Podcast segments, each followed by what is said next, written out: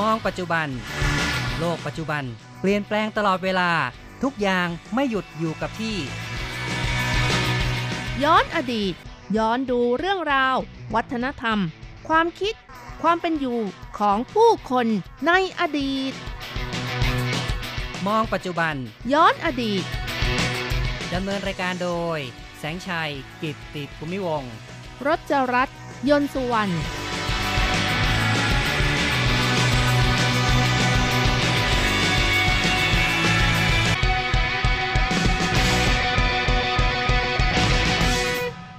คุณผู้ฟังที่รักครับพบกันอีกแล้วในมองปัจจุบันย้อนอดีตนะครับในวันนี้เราจะมองเรื่องราวของ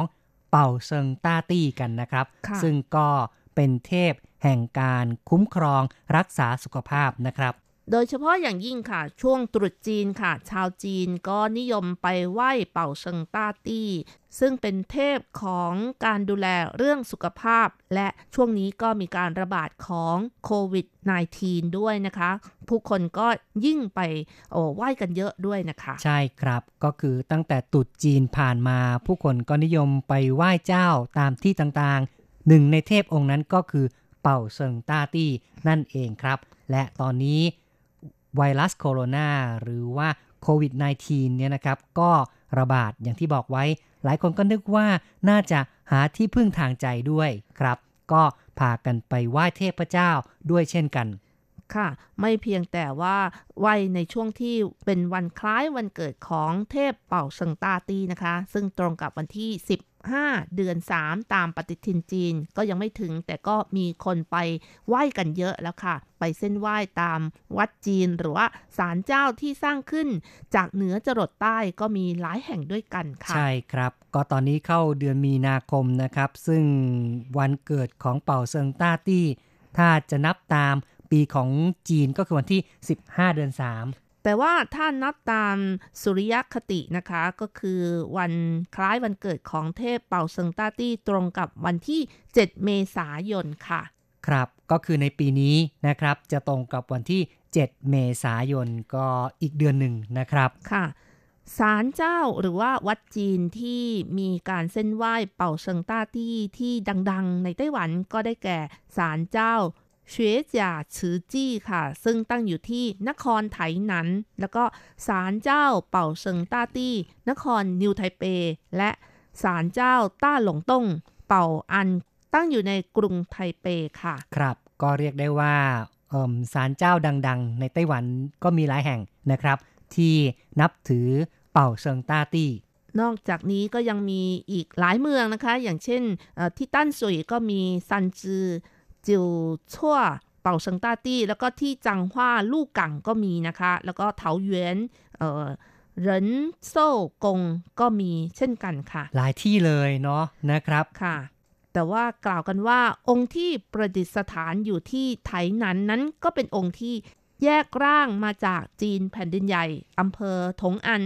มณฑลฮกเกี้ยนค่ะซึ่งเป็นบ้านเกิดเมืองนอนของเป่าเซิงต้าตี้ตอนที่เป็นมนุษย์นั่นเองครับเพราะฉะนั้นในทุกปีก็จะมีการอัญเชิญเป่าเซิงต้าตี้จากนครไทยนั้นกลับไปเยี่ยมที่จีนแผ่นดินใหญ่บ่อยครั้งแต่ว่าหลังจากที่ไต้หวันถูกญี่ปุ่นปกครองไปแล้วนะคะชาวญี่ปุ่นก็ห้ามให้ทำพิธีกรรมแบบนี้ค่ะด้วยเหตุนี้เองชาวไต้หวันเองที่นับถือเป่าเซิงต้าตี้ก็มีการอัญเชิญท่านไปยังบริเวณปากทะเลนะคะแล้วก็มีการหันหน้าเทพเป่าเซิงต้าตี้ไปยังทะเลทำการโยกสักการะกราบไหว้นะคะก็คือเป็นการเสริมพลังนั่นเองค่ะครับก็คือว่าตามความเชื่อนั้นเนี่ยจะต้องนำเป่าเซิงต้าตี้กลับไปที่จีนแผ่นดินใหญ่ไปเสริมพลังแต่ว่ามีในช่วงที่ญี่ปุ่นปกครองไต้หวันนั้นก็ห้ามนะครับที่จะทำกิจกรรมเช่นนี้ชาวไต้หวันก็เลยนำไปได้แค่ปากแม่น้ำคืออยู่ในดินแดนของไต้หวันหันหน้าไปทางจีนแผ่นดินใหญ่นะครับก็นับว่าเป็นวิธีการที่จะเสริมพลังอีกอย่างหนึ่งให้แก่เป่าเซิงต้าตี้ที่แยกร่างมาจากจีนแผ่นดินใหญ่นะครับค่ะอย่างไรก็ตามนะคะพิธีกรรมต่างๆที่มีการเส้นไหว้เป่าเซิงต้าตี้เมื่อมาอยู่ในไต้หวันแล้วนะคะก็มีการปะปนพิธีกรรมต่างๆเข้าไปด้วยอย่างเช่นมีการแสดงมีการแห่ขบวนที่มีลูกศิษย์ลูกหามากมายจนถึง พิธีกรรมที่มีความรื่นเริงด้วยนะคะในขบวนแห่อย่างที่นครไถหนันก็จัดขึ้นทุกปีแล้วก็ในกรุงไทเปต้าหลงต้งเป่าอันกงก็มีการจัดขบวนแห่เช่นกันนะคะครับเป็นสภาพนะครับของการเฉลิมฉลองการแห่เทพเป่าเซิงต้าตี้ซึ่งในหลายที่ก็มีการจัดกันครับแล้วก็มีความแตกต่างกันในลักษณะของขบวนที่ตกแต่งสิ่งที่เหมือนกันก็คือความเชื่อของประชาชนนั่นเองนะคะที่มีความเชื่อว่าเทพเป่าเซิงต้าตี้นี้ช่วยปกปักรักษาสุขภาพของมนุษย์และที่วัดไทเปนี่ก็มีการแสดงงิ้วด้วยค่ะซึ่งวัดนี้ก็อยู่ตรงข้ามกับวัดของจื้อด้วยนะคะครับก็อยู่ที่เขตต้าถงนะครับของกรุงไทเปครับค่ะวัดนี้ก็เป็นวัดเก่าแก่นะคะสร้างขึ้นในปี1742ค่ะแต่ว่ามีการบูรณะซ่อมแซมแล้วก็มีการต่อเติมปรับปรุงกันเรื่อยมานะคะครั้งล่าสุดก็คือมีการบูรณะที่แบบทำกันเยอะๆนะคะก็คือปี1995ค่ะมีการระดมทุนจากเอกชนล้วนๆเลยนะคะสร้างเสร็จต้องใช้เวลานานถึง7ปีค่ะก็นับว่าศรัทธาประชาชนนี่ล้นหลามเลยนะครับช่วยกันสร้างร่วมแรงร่วมใจกันบูรณะปฏิสังขรณ์วัดเก่าแห่งนี้ให้มีความงดงามขึ้นมาค่ะจนได้รับรางวัลยูเนสโกเอเชียแปซิฟิกด้านวัฒนธรรมนะคะประจำปี2003ค่ะครับแหมเนาะก็นับว่าเป็นเรื่องที่น่าภาคภูมิใจแม้แต่ยูเนสโกก็ยังให้รางวัลเลยนะครับค่ะแล้วก็นอกจากนี้นะคะยังได้รับรางวัลจากคณะกรรมการส่งเสริมวัฒนธรรมของไต้หวันในปี1998อีกด้วยค่ะครับพูดอย่างนี้นี่น่าไปดูน่าไปชมกันเลยใช่ค่ะเพราะฉะนั้นเราก็บอกสถานที่ที่ตั้งหรือว่าจุดที่จะเดินไปยังไงนะคะเดินทางยังไงก็คือการเดินทางที่สะดวกที่สุดก็คือนั่งรถไฟฟ้าจากสถานีรถไฟฟ้าเหวียนซันนะคะครับก็สามารถที่จะเดินไปได้โดยออกจากสถานีประตูหมายเลข2นะคะก็จะเห็นถนนคู่หลุนแล้วก็เดินไปตามถนนจะมีป้ายบอกทางเดินตรงไปเรื่อยๆนะคะข้าม4แยกแรกไปถึง4แยกที่2ก็จะเห็นต้าหลงเจียนะคะครับเราไม่รู้เหมือนกันว่าคุณผู้ฟังจะนึกภาพตามได้หรือเปล่าถ้าไม่ได้นี่ก็ใช้วิธีการ Google Map ก็แล้วกัน นะครับเขียนว่าวัดอะไรเอ่ยครับไทเปต้าหลงต้งเป่าอันกงนะคะนะครับเป่าอันกงนี่นะครับก็เสิร์ชจากชื่อนี้นะครับก็เชื่อว่าสามารถที่จะหาได้นะครับต่อไปเราก็เป็นช่วงของการย้อนอดีตฟังเรื่องราวของเป่าเซิงต้าตี้กันนะครับ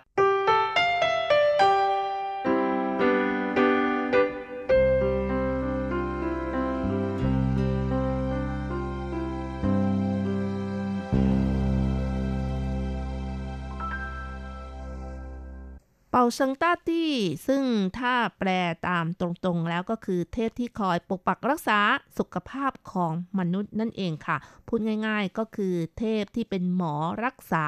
นะคะสาเหตุเทพองค์นี้เป็นเทพที่ดูแลในเรื่องของสุขภาพก็เพราะว่าตอนที่มีชีวิตอยู่นั้นมีฝีมือในการรักษาโรคภัยไข้เจ็บต่างๆนะคะครับก็เป็นแพทย์นะครับเป็นหมอในการที่จะรักษาโรคให้แก่มนุษย์นะครับเมื่อท่านเสียชีวิตไปแล้วท่านก็กลายเป็นเทพค่ะก็หมายถึงว่าประชาชนยกย่องนะครับนับถือว่าเป็นเทพเจ้าครับครับก็ต้องบอกว่าในสมัยที่เทพองค์นี้มีชีวิตอยู่ในโลกมนุษย์นะครับก็เป็นยุคที่การแพทย์ในโลกเรานั้นยังไม่เจริญแล้วผู้คนก็ยากจนนะครับเทพเป่าเซิงที่เป็นมนุษย์ก็เลยช่วยรักษาโรคให้ประชาชนค่ะหลังจากที่ท่านเสียชีวิตไปก็ได้เป็นเทพนะคะเพราะฉะนั้นก็เป็นที่นับถือของประชาชนโดยเฉพาะอย่างยิ่งนักธุรกิจที่ประกอบการด้านการแพทย์และยานะคะเป็นองค์เทพที่เฒ่าแก่เปิดร้านขายสมุนไพรจีนและแพทย์แผนจีนนิยมไปเส้นไหว้กันค่ะครับสำหรับในเรื่องของความเป็นมาในประวัติของท่านนะคะตอนท่านมีชีวิตอยู่นั้นท่านก็ชื่อว่าอูเทาค่ะเกิดในยุคของราชวงศ์ซ่งในหมู่บ้านไปเจียวอำเภอถงอันมณฑลฮกเกี้ยนค่ะบิดามารดาเป็นคนที่มีศีลธรรมแล้วก็ชอบช่วยเหลือผู้อื่นเล่ากันว่าตอนที่อู่เทาจะ มาเกิดเป็นมนุษย์นั้นในคืนหนึ่งมารดาก็ได้ฝันถึงตัวเองนั้นกินเต่าสีขาวลงไปในท้องนะคะเมื่อตื่นขึ้นมาก็รู้ว่าอันนี้ก็คือความฝันนะคะแต่ก็คิดว่าเป็นเรื่องสิริมงคล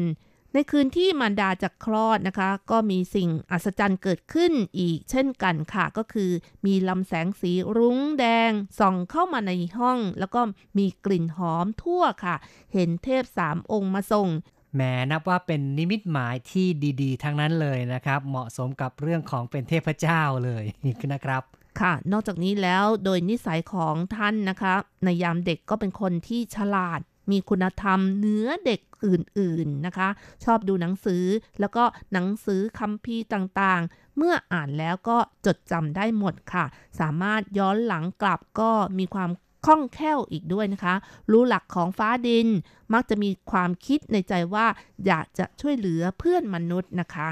นับว่าเป็นบุคคลที่มีจิตใจดีตั้งแต่เด็กนะครับแล้วก็มีความเฉลียวฉลาดว่างั้นเถอะนะครับใช่ค่ะนอกจากนี้แล้วก็ยังชอบเอาหญ้าไปรักษาสัตว์นะคะ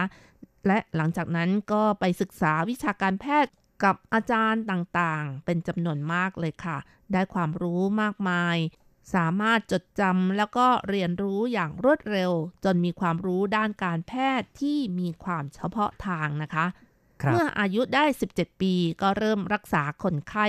แต่อยู่มาปีหนึ่งนะคะเกิดโรคระบาดในหมู่บ้านผู้คนล้มตายเป็นจำนวนมากซึ่งรวมทั้งมารดาของอู่เทาด้วยเขารู้สึกเสียใจมากเลยนะคะหลังจากนั้นจึงเดินทางไปที่ต่างๆเพื่อศึกษาเทคนิคการรักษาโรคนะคะครับก็คือวิชายังไม่เก่งมากก็เลยไม่สามารถแก้ไขสถานการณ์ในขณะนั้นได้เลยต้องหาความรู้เพิ่มเติมนะครับค่ะหลังจากนั้นก็เจอเซียนนะคะแล้วก็เซียนก็ถ่ายทอดวิชาให้โดยได้วิชาที่ถ่ายทอดมาจากหวังหมู่เนียงซึ่งดูแลในเรื่องของยาอายุวัฒนะอีกด้วยค่ะอ๋อเนาะนะครับคือมีเทพที่เป็นใหญ่บนฟ้ามาช่วยถ่ายทอดวิชาให้ด้วยนอกจากนี้แล้วยังมีการบันทึกในหนังสือการแพทย์จีนซึ่งเล่ากันว่าเป่าเฉิงต้าตี้นั้นได้รักษาด้านอายุรกรรมและศัลยกรรมช่วยประชาชนชาวจังโจวเฉียนโจวและท่านยังรักษาสัตว์ได้ด้วยอย่างเช่นรักษาตาของมังกรรักษาคอของเสือหายได้ด้วยนะคะเป็นเทพที่มีความเมตตาไม่เพียงแต่ต่อมวลมนุษย์นะครับต่อสัตว์ทั้งหลายก็รักษาโรคให้ด้วยเพราะฉะนั้นเวลาไปวัดที่มีการเส้นไหว้เป่าเซิงต้าตี้นะคะอาจจะมีเสืออยู่ใต้โต๊ะด้วยนะคะเพราะตามเรื่องเล่านะคะก็บอกว่าท่านได้รักษาสัตว์นั้นก็คือวันหนึ่งท่านไปหาสมุนไพรอยู่บนเขาพบเสือตัวหนึ่งกินผู้หญิงคนหนึ่งเป็นอาหารเนื่องจากผู้หญิงนั้นมีปิ่นปักผมอยู่เมื่อเสือกินผู้หญิงคนนี้ปิ่นปักผมก็เลยติดคอของเสือจนทำให้เสือนั้นทุรนทุรายเมื่อท่านเห็นเข้าก็เลยนึกในใจว่าคงจะต้องลงโทษเสือตัวนี้แต่เสือตัวนี้ร้องขอความช่วยเหลือและบอกกับอู่เทาว่าจะไม่จับมนุษย์มากินอีกและจะทำตามคำสั่งของท่านนั่นเองนะคะเพราะฉะนั้นท่านอู่เทาก็เลยช่วยเหลือเสือตัวนี้นะคะและหลังจากที่เสือตายไปแล้วก็กลายเป็นเทพเสือติดตามเป่าเซิงต้าตี้ค่ะครับก็เป็นเรื่องอภินิหารที่เล่าเป็นตำนานนะครับเกี่ยวกับเป่าเซิงต้าตี้กับเสือด้วยครับเพราะฉะนั้นเวลาไปวัดที่มีการบูชาเป่าเซิงต้าตี้ก็คอยดูนะคะว่ามีเสือตัวหนึ่งอยู่ใต้โต๊ะหรือเปล่านะคะถือเป็นเทพขุนพลของท่านนั่นเองค่ะครับวันนี้เราก็พูดคุยกันมาพอสมควรนะครับในเรื่องของความเชื่อเกี่ยวกับการรักษาพยาบาลในหมู่ชาวจีนที่มีต่อเทพเป่าเซิงต้าตี้กันครับเอาละครับอย่าลืมกลับมาพบกับมองปัจจุบันย้อนอดีตในครั้งต่อไปนะครับในครั้งนี้อำลาไปก่อนบ๊ายบายสวัสดีครับสวัสดีค่ะ